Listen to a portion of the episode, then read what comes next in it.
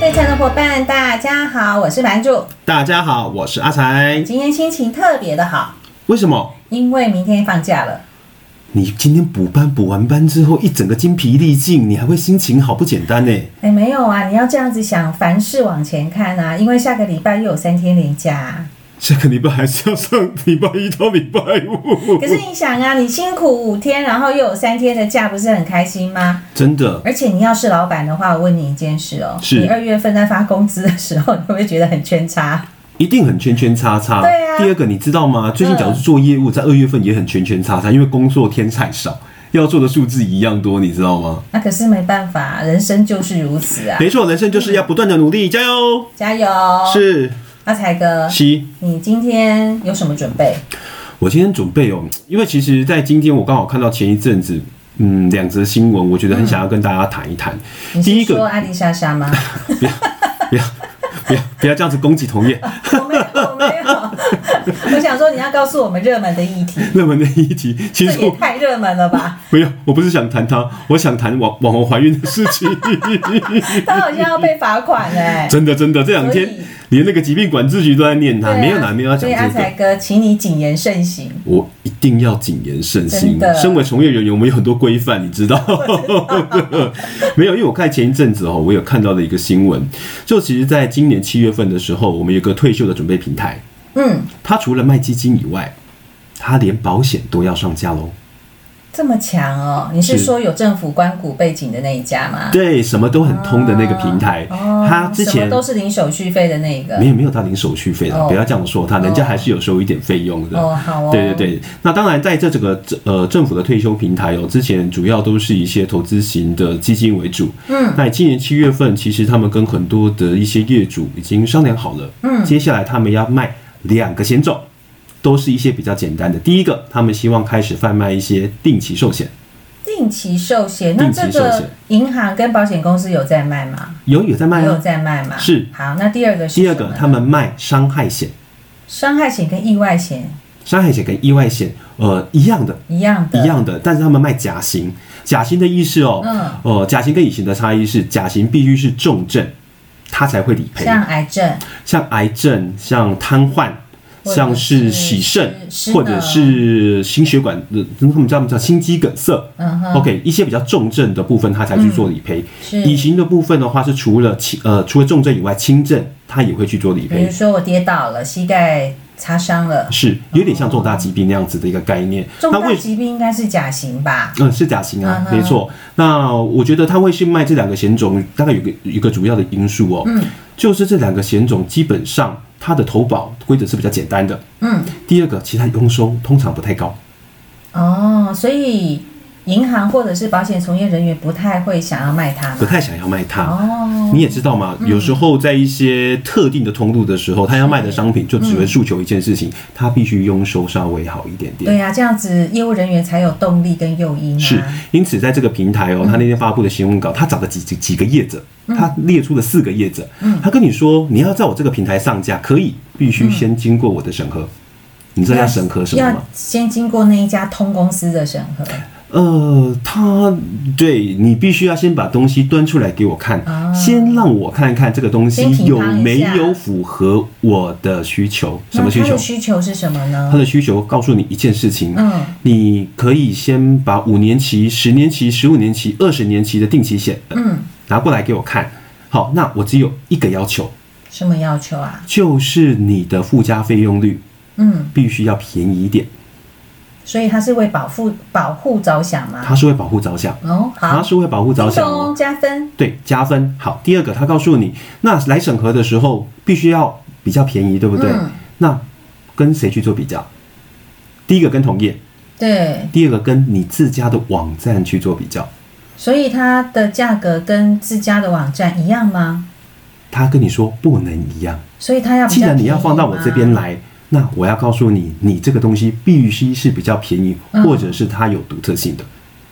那谁要把东西交给别人卖，然后卖的价格又比自己官网卖的便宜、啊？是，所以我觉得就保险公司的立场来说的话，它不会拿一模一样的东西放在自己的官网，对啊跟放就在是自己打脸自己嘛，退休的平台就等，于不能把打脸自己。对，所以那把不打客脸自户己怎么推办到别人去了，那不打脸自己怎么办？那就是像你刚刚讲的啊，变成另外一张，变成另外一张特别的保单对，专门否你这个平台卖的。是的，我觉得他他接下来会做的事情大概就是这个，嗯嗯因为我看到这个新闻有感触的地方就是，呃，之前基金已经有类似这样子的平台，已经一段时间了，对不对对？对那保单接下来放上来之后，嗯我之前曾经问过我老师一句话，奇怪了，我自己在保险公司的网站上面买保险，嗯，跟我跟业务员买保险，假如保费是一样的，嗯你会跟谁买？我会跟网站买，好，网站买有个好处就是便利性，对不对？除了那个之外，我不会被业务人员纠 缠。哎，你买了这个，哎你要不要再加一些钱啊？这个一定要买。我跟是你讲哦，某某某昨天又怎样怎样怎样。是对呀、你会有的时候会觉得不胜其扰啊。没错，像你这种新时代的女性就是这样子，独立自主又漂亮。谢谢。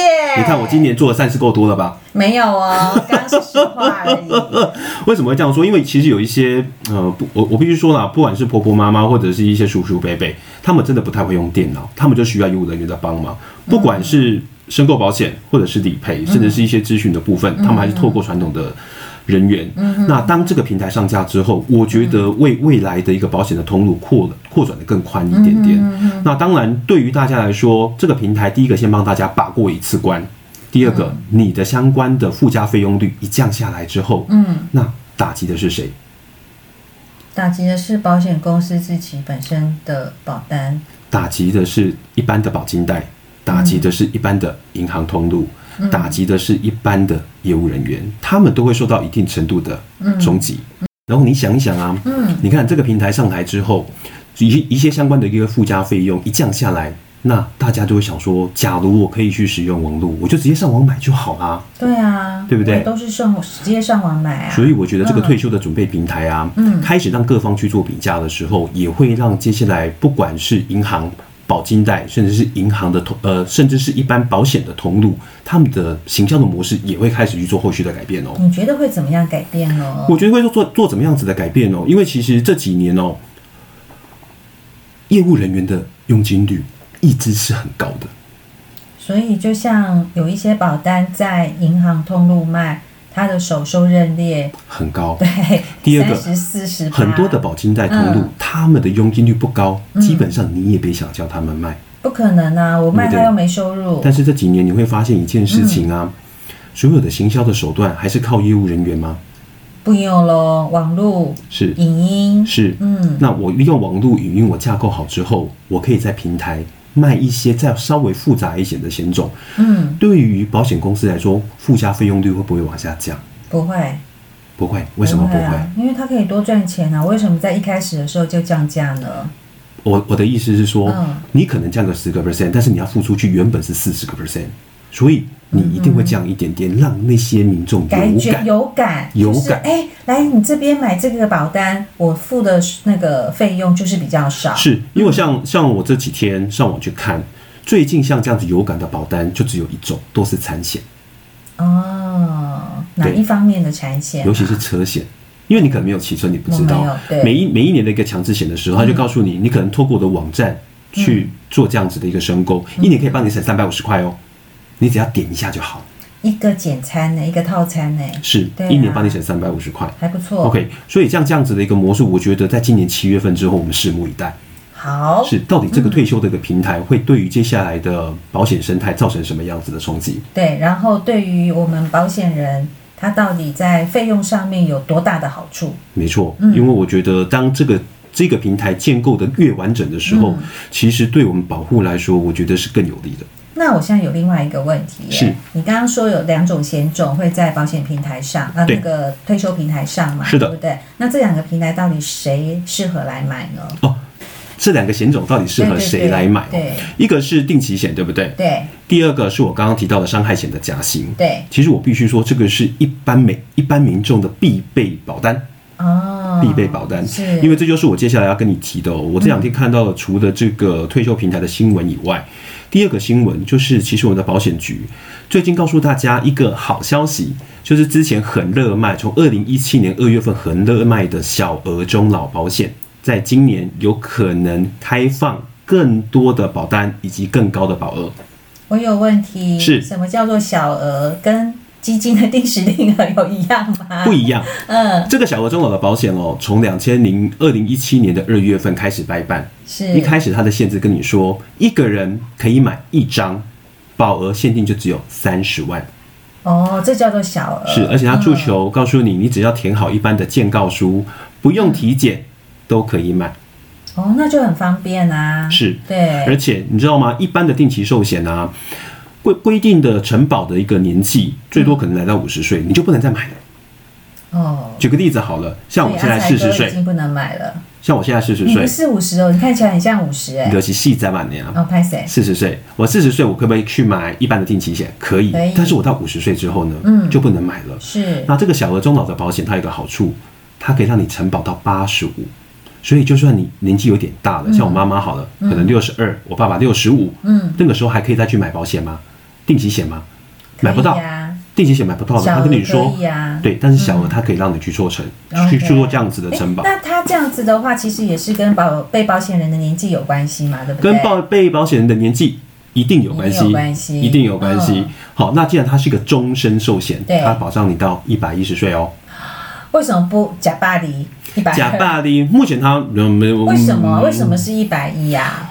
你去看很多的保单哦，它都有一个祝寿保险金，嗯哼一般来说都写到一百一十岁。哦哦，，这么说好，你你就算写到一百二，全台湾有几个人可以用得到？没有啊，就像我们之前在讲趋势啊，是之后人类的生命会很恐怖哎、我知道，嗯但是我们最近已经改了第六回的生命表，拍谁、每一段时间就会改一次。哦你说的这个祝寿了金解会不会从一百一变成一百二？我觉得这种嗯有可能会嗯发生，只是在目前的这一回的生命表里面，其实它就只有到一百一十岁。了解了。对，那小额中老保险，它就是第一个增加你的保障。嗯，因为其实这，我觉得它有点算是半政府的一个政策的一个保险，嗯，它希望增加一些，嗯，应该说年纪比较大的人的保障，因为他们去统计了，按照现在全台湾买了很多保单，对，但是他们整合起来之后，发觉每一个人的保障，不管是年轻人或者是老年人一起加起来，嗯那你猜猜保额只有多少？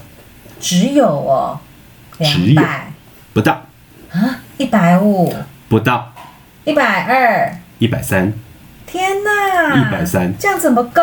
不够，对不对？对呀你说年轻人就算了，嗯像我们这种有家庭、两个小孩，嗯，那只有一百三十万的保障怎么办？绝对不够啊！对，对，那年纪大一点的，假如又没有小孩子，嗯，那甚至年纪大一点有小孩子，但是他没有生活能力，那该怎么办？好，不过我觉得可能是现在大概超过六十五岁、七十岁以上的人，过去的保险经验不保险的经验不太好，所以他们保险的观念其实就没有像现在的人这么的完整。嗯，就像我们之前提到的，其实台湾人一直把保障当做不重要，没有很重视。台湾人买保险，要么就先重视什么？哎，那可不可以把钱拿回来？第对，二个，因为不想吃亏，我有多少利息？又是一个不想吃亏的是概第念。三个，大家最近比较喜欢买的，像是一些失能险。嗯我生了什么病，瘫在那边的时候，我可以拿多少钱？那保证拿多少，可以拿多久？嗯，对，大家都重视的东西是这个，甚至是对嗯医疗险。我住院一天有没有五千？两天一万？啊，不就羊毛出在羊身上吗？，是嗯，重照顾到自己的绝对没问题，但是对于下一代的照顾，嗯对于遗族的一个照顾，到底是不是足够、o 嗯 k 我相信这也是政府为什么在二零一七年二月份那个时候把小额中老保险先推出来的原因。嗯他希望让大家的一个保障可以增加。嗯第二个，有很多人想要买的时候，年纪到了，嗯，那怎么办？不能买啦，不能买了不然就是你要付出所以很他昂就贵开的放保费。 OK，了解很了。昂贵的保费嗯，但是我必须说哦，像这样子的一个小额中老的保险，在今年度保险局希望，第一个之前我刚刚我说了嘛，一开始保额只有多少，三十三万，十然后再过了一年多之后，它增加到五十，哦。今年他希望把这个保额提高嗯到七十万，哎，那我有问题，你刚刚说他只能买一次，买一张，张一张所以他可以买好几次吗？啊，没有哦。就是一辈子之前的规就只能范，买他跟你说，嗯现在全台湾有十四家的保险公司有在做像这样子的小额中老保险，对你就只能买一张。所以他会是通告其他的十三家说某某某是不是已经买了？哦其实很简单，他跟你嗯，他其实在保单上面跟你说，你有没有在其他地方有买，你勾没有，嗯，但是后来出险的时候，你有的时候怎么办？另外一家可以不用赔，厚保的那家可以不用赔。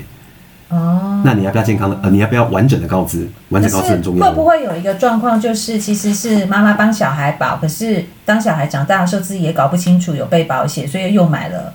是，那那我这要样子告诉你的是，政府现在就告诉你啊，嗯，一开始只能买一张，对后来变成两张，两张是五十万的保额，嗯现在告诉你可以买三张哦，七十万的保额，所以加起来是、哦所以它是可以这样子累积上去的嘛，不是累积上去的，嗯是保险局一开始的规范是只有一张，嗯后来他又开放宽又了，开放了，今年再放宽一张所以，它不是算你只能买一张，就是是你不要超过七十万，或者是不要超过你的保额绝对最高就是刚刚讲的上限。七十，嗯，但是你可以买三家。懂了解。 OK，、那这样子的一个开放的部分的话，其实让去年哦，其实我们看到整个统计的数据，去年小额中奖的保险其实成长率很差，因为嗯该买的都买了。在今年，我觉得或许还会再更高一些些。 OK，对，了那解。你知道吗？嗯，嗯，那你猜猜哪一个岁数的年纪，目前在台湾买小额中的保险比例是最高的？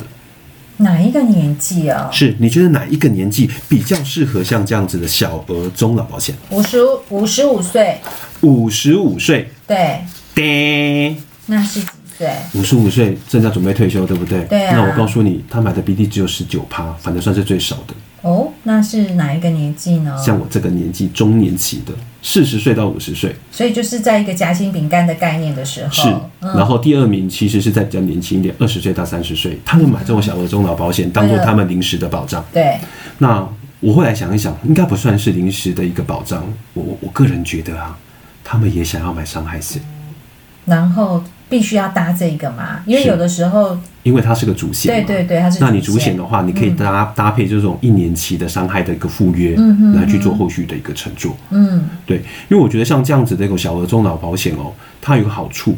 第一个好处，它年纪比较大，我们刚刚有提过了，对不对？对第二个好处，它告诉你，你只要健康的告知，你可以不用体检。嗯哼，那问题来了，那假如你有病怎么办？对我刚刚正想问这个问题，你有病的话，他会跟你说，那你要健康的告知啊，你告知有没有问题？可是我我可能保了之后，我才发现，我去健检才发现可能高血压或者是糖尿病之类的啊，高血压跟糖尿病哦，我觉得这个对小额中老保险是不是可以起到一定程度的影响？会不会一定拒保？我觉得不一定。但是我觉得大部分的人哦，每次遇到这种健康告知，都有一个心态，我就先填没有。过了两年之后，就算我真的有了什么样子的一个问题，好像保险公司也拿我没辙。哎，那我问你哦，你刚刚说两年嘛，是所以这个从开始到两年到期之前的这段时间，如果突然间某人因为不知道明天跟意外哪一天来临嘛，对不是对？那他真的来临了，是不好的事情，挂掉了，嗯对，或者是说他真的受到了一个什么样的伤害了，是，那走了。走了怎么办？好，寿险就只有挂了才赔嘛，嗯哼，还有第二个对，那可是有一吃人个的才伤害对险啊，失能的裁员对。那伤害险基本上对你而言，它是意外造成的。嗯，嗯意外意外来了，没问题啊，就给钱啊，那如果生病呢，生病不赔啊，不赔不赔啊， ，OK，不赔。那其实你刚刚有提到的一个重点，假就如是我现这在两年当中，某人去健康检查发现，哎，真的有不好的肿瘤，是，那怎么办？那你只要，那你觉得这肿瘤是在你承保的时候，你知道吗？那谁不不知道啊嘛，不知道就没问题啊，嗯不知道就没问题啊。 OK 那假如你知道了，你再去承保呢？哼，那当然就不行啊。是，所以他会去医院调资料。他不会去医院调资料。哦，是我哦，只能跟你说，你现在去医院哦，嗯现在的健保署很厉害，怎么他都会帮你说做很多的注记。嗯，哦我上次有跟你说过嘛，没有你。下次把你健保卡配合插卡机，所以我们那个自然人凭证的插卡机，对，嗯插进去之后啊，就有一个 app，那个 app 哦，可以让你每一次去看医生的时候，医生写什么注记都会写在上面。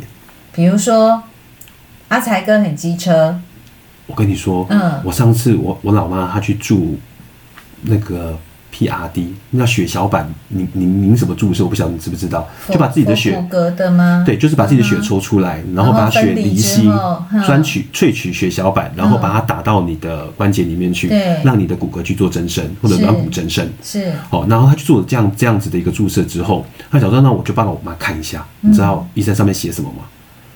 写什么？打类固醇，所以是类固醇，我不晓得到底是不是类固醇呢？啊好可怕对哦。，然后我之前去看骨科，嗯然后骨科也跟我说，呃，这个家伙摔倒很多次，但是都一直不来去做治那位疗。家伙是你本人吗？哎，是就是我。嗯，OK 然后呢？哎、这个很可怕哎、所以你去看医生，那个医生帮你写什么注记，你会发现都写的不一样哎、你怎么会会觉得这样啊有有下一次哪一次啊？比如说你去看个医呃去看个感冒，结果医生就说你哪里有问题，你是搞不好透过那个那个那个系统才查到的，你知道吗？这这也不可能啦！如果哪里有问题，医生没有告诉你，他医德就有问题啦。我跟你说，嗯有很多的医生真的不太愿意，也不太有耐心跟老年人讲这些事情。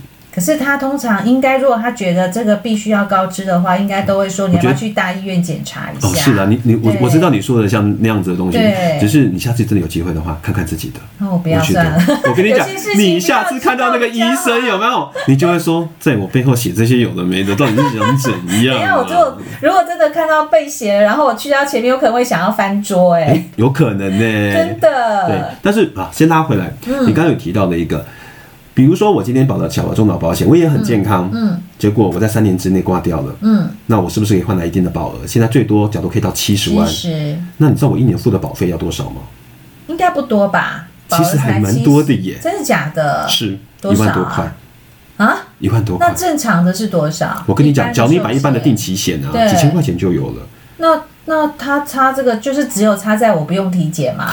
我觉得保障，因为定期险可能保障你十年啊，嗯那它是终身它是终身啊。哦 OK，这第一点。嗯，那我那天去算了一下，像我这个岁数，我去保的话，呃，我们先我们先讲出事情的状况好了。像我保了之后，我在三年之内出事，嗯，你是不能拿到那七十万的保额。那拿什么？把只缴的能保拿费你回来、拿哦。的保费乘上一点零二五，一点零二五就是给你利息的概念哎，那个不算利息了，反正就变成说你只缴了几万块，就把几万块拿回去，啊，这样好没保障哦，感觉没保障，对不对？对啊，那这个小额中老保险，它已经告诉你，我就是比较便宜，我又不用体检，我的税数又给你比较高，嗯我很怕你干嘛来骗保费啊，来来骗保险金额，你知道吗？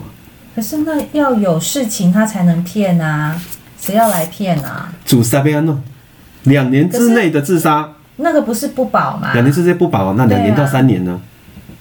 我觉得一个人如果他忍够忍两年不去做那件伤害自己的事情的话，他应该就不会做了吧？是，但是为了七十万，生命诚可贵啊！哎呀，你之前不知道，为了一根手指头那种几百万，常常就有人在砍来砍我去，知道啊，可是诶一你看哦根手指头跟自己的后来砍掉生几根，你知 道吗？后来砍掉几根，你知道吗？命啊！好天哪，我觉得这只是一个道德风险的防范。是 OK，那就像我们刚刚提到的，很多四十几岁就已经开始保，嗯他其实要缴的钱，跟他后来所领的保额，其实我觉得有一点不太划算。举个例子嗯好了，我们那天去做了一个试算，我保了一个五十万钱，呃，五十万的一个保额，嗯，跟我最后把钱缴完，那你知道我缴了多少钱？不知道我缴了将近三十六万到四十万，这样子 CP 值很低耶、你这样会觉得 CP 值很低，对对不对啊？但是它可以保障你到终身，可是谁知道我的终身是多少？是对啊，第一个不知道嘛，对啊，对不对？那你要不要？你到底要不要这五十万的保障？我觉得如果五百的话，我可以可以考虑一下。哦，那我跟你讲，你你讲我买我买个五百万的终身寿险，你知道你要交多少钱吗？一年 十几万跑不掉啊，嗯，对不对？而且随着你的年纪越大，你要缴的东西越多。我很年轻啊，是，我知道你很年轻，我知道你很年轻。那我会建议大家哦，之后买像这样子的小额中老保险，第一个，我觉得比较年轻的时候买对， OK 的。第二个，假如你真的一定有点年纪了，嗯，好、你真的有需要这样子的一个保障，嗯你再买就好了。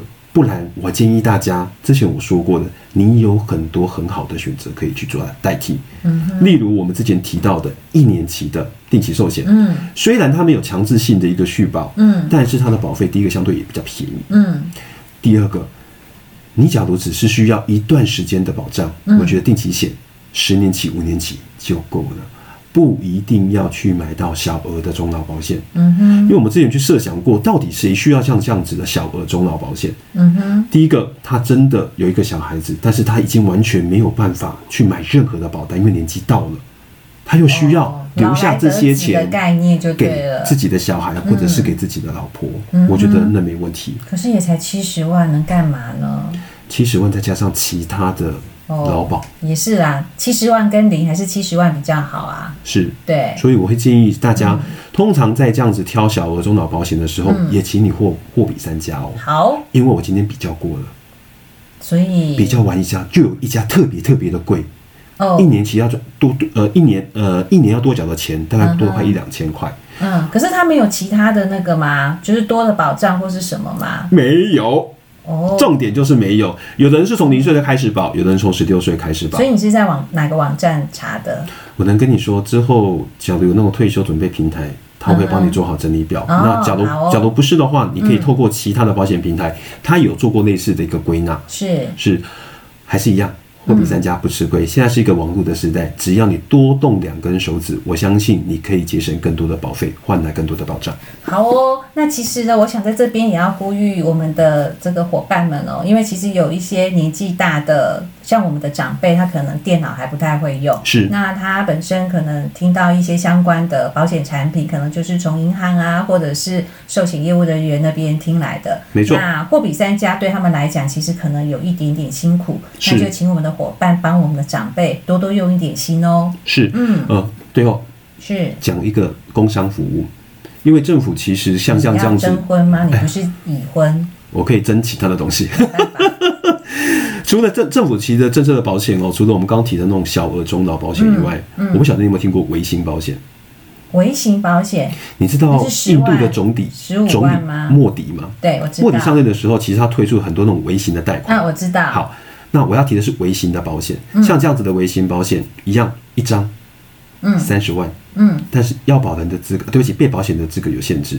什么限制？第一个限制，你的所呃年所年收入不能高于三十五万，哦，或者是你夫妻合并不能超过七十万。是或者是你有一些特殊的身份，像是渔民啊，或者是像原住民、身心障碍，嗯他才可以去做这样子的承保。嗯嗯嗯，那它的好处是什么？你知道吗？不知保道。费非常非常的便宜，保额三十万，嗯，一年只要缴多少钱？让你猜猜，刚刚的五十万是一万多，可能是我30这个年纪四十岁的，哦，好，那如果一样的话，那就六千，不用。不用、哦。我这边看到的是三十万的保额为例，每一年的保费不到两百。那我觉得合理啦，因为他去先去看他的年收入嘛。对，因嗯为它有限定这些相关人的一个资格。那像这样子的微型保险的话，通常比较都会是结团或者是由一些社福的团体帮他们去做后续的一个承哦保。，那我觉得很棒啊，是就是可以扶植一些弱势的族群。对，因为这些弱势嗯的族群，他们搞不好才是真的需要这些保障的。对，是好，那最后呢，我来补充一下刚刚阿才哥所提到印度的这个微型的贷款哦。那什么叫做微型贷款呢？如果各位有去印度的话，我想希望今年年底有机会、 最近都不能去了， 但是如果你之前有去过，不知道你有没有留意到，他们在很多很很一般的商店旁边呢，金融机构呢就会在那边放一张桌子，然后就办起贷款来了。那比方说什么样很一般的商店呢？就是像卖机车的机车店，他们不是万物皆可贷吗？对。然后还有一个我觉得还还蛮有趣的，是就是卖笔记型电脑的店， 你可以你的笔记型电脑是可以贷款的。 OK，对压在那边吗？没有，他们就是你填一些身份填一些的身份资料就好了对对不对对哦他就可以把钱贷给你。真的，对，好像听到有一些好的，有一些听到不，也有一些比较不好的消息，对不对？嗯，对啊，那但是我觉得印度因为它的人口数，其实在目前预估啦，大概在二零二三年超越中国就有可能超越中国了。是的对，所以我觉得那一部分会是未来投资上面的一片净土。是，对它在去年股市的表现状况也不差，对汇率也动起来了。对，敬请期待那之后我们有机会的话，再来跟各位报告哦。好哦，嗯，那那我们今天的节目就先到这边，大家再见。拜拜。